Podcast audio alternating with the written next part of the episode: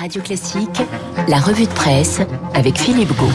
Bonjour Philippe, dans la presse ce matin, un homme qui vaut 30 milliards.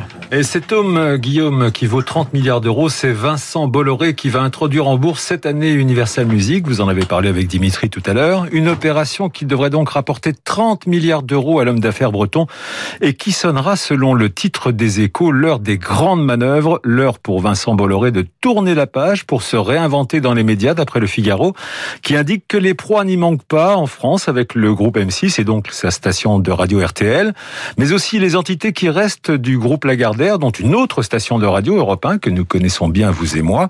Vincent Bolloré pourrait également, selon les Échos, racheter d'autres maisons d'édition sur le marché comme Grasset, Fayard ou Stock, mais également investir à l'étranger, notamment en Espagne avec la chaîne Antena 3 ou en Afrique du Sud avec le groupe de télévision Multi-Choice. Un autre homme qui fait parler de lui en ce moment, c'est Olivier Véran. Oui, le ministre de la Santé qui, selon le Parisien aujourd'hui en France, a de l'ambition. Le médecin-chef de la Macronie pour le quotidien qui serait l'avenir du macronisme de gauche, alors que Gérald Darmanin serait celui de la droite.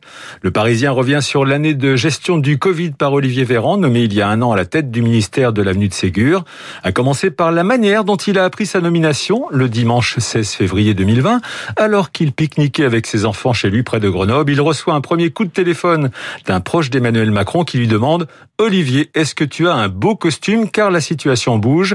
Agnès Buzyn va quitter le gouvernement pour se présenter au municipal. » Olivier Véran, selon le quotidien, ne prend pas l'appel très au sérieux jusqu'à ce second coup de fil, quelques heures plus tard, qui lui demande de trouver un moyen de monter à Paris rapidement. À 18h, l'affaire est bouclée. Un SMS venu de Matignon confirme sa nomination. Et voilà, un an plus tard, le ministre de la Santé offre son corps, tout au moins son épaule dénudée, à la science et peut-être bientôt son ambition au service de la République.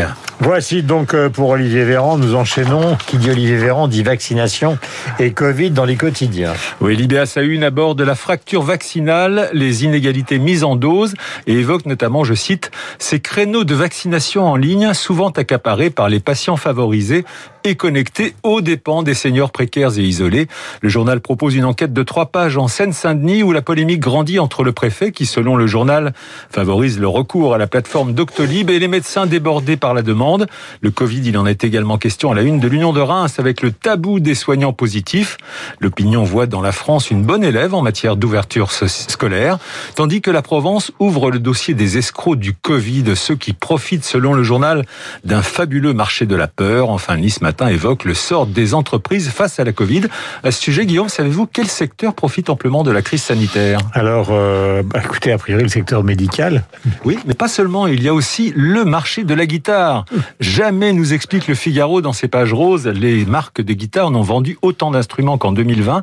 Une hausse des ventes de 20% selon les acteurs du secteur. En 2020, nous n'avons pas pu fabriquer autant de guitares que l'on nous en a demandé, résume le patron de Gibson. Vous savez, la marque mythique de gratte sur lesquelles jouent les plus grands noms du rock comme Jimmy Page de Led Zeppelin ou Angus Young, le guitariste d'ACDC. Autre marque de renom, Fender, dont le célèbre modèle Telecaster équipe notamment Keith Richards. Son PDG indique que la marque n'a jamais autant vendu de guitares. En France, par exemple, où il se vend en général 400 000 guitares par an, on en a vendu 500 000 l'an dernier. Direction l'Afrique maintenant et le Sahel plus précisément. Et si la France quittait le Sahel, se demande La Croix qui consacre ses 2 pages événements à cette question, alors que s'ouvre aujourd'hui, vous en avez parlé, et pour 2 jours, un sommet du G5 Sahel à N'Djamena. Pour le Figaro, après l'effort militaire, Macron réclame un sursaut politique au pays du Sahel, où selon le chef de l'État, les progrès politiques sont très faibles. Pour Libération, à travers un dossier de 4 pages, la France et le G5 Sahel règlent la mire, ce qui pourrait aboutir à un ajustement du dispositif militaire français Barkhane. Rappelons que 55 militaires français ont été tués lors des opérations Serval et Barkhane depuis 2013. Libération qui évoque également la délicate situation des prisonniers de guerre et ses questions.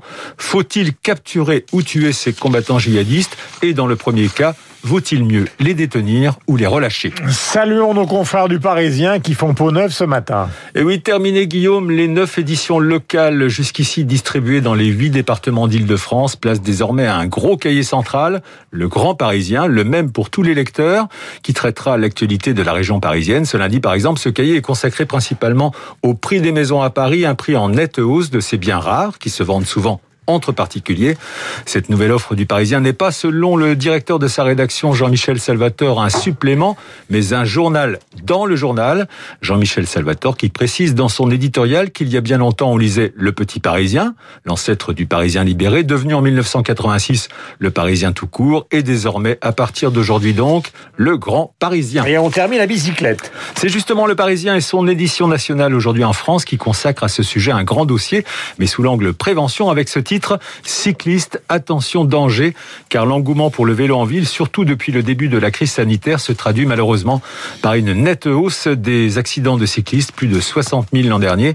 Le journal qui donne 9 conseils pour rouler en toute sécurité: vérifier l'état mécanique de son vélo, ne pas utiliser de casque audio, c'est interdit, préparer son itinéraire en privilégiant les pistes cyclables, bien s'équiper, notamment avec des accessoires rétro-réfléchissants, indiquer ses changements de direction, serrer à droite dans les virages, privilégier la file indienne, éviter les angles morts des bus et des poids lourds, et évidemment ne pas rouler après avoir trop bu, ce qui n'est évidemment pas le cas de nos deux cyclistes maison, Lucille Bréau et Augustin Lefebvre, qui ne boivent que du café et du thé à 7 heures. Merci Philippe, on se retrouve avec bonheur demain, il est 8h38, nous avons rendez-vous avec Luc Ferry. Pourquoi ? Parce que c'est un disciple de Diderot et du neveu de Rameau, et il n'y a point de meilleur rôle auprès des puissants que celui des fous.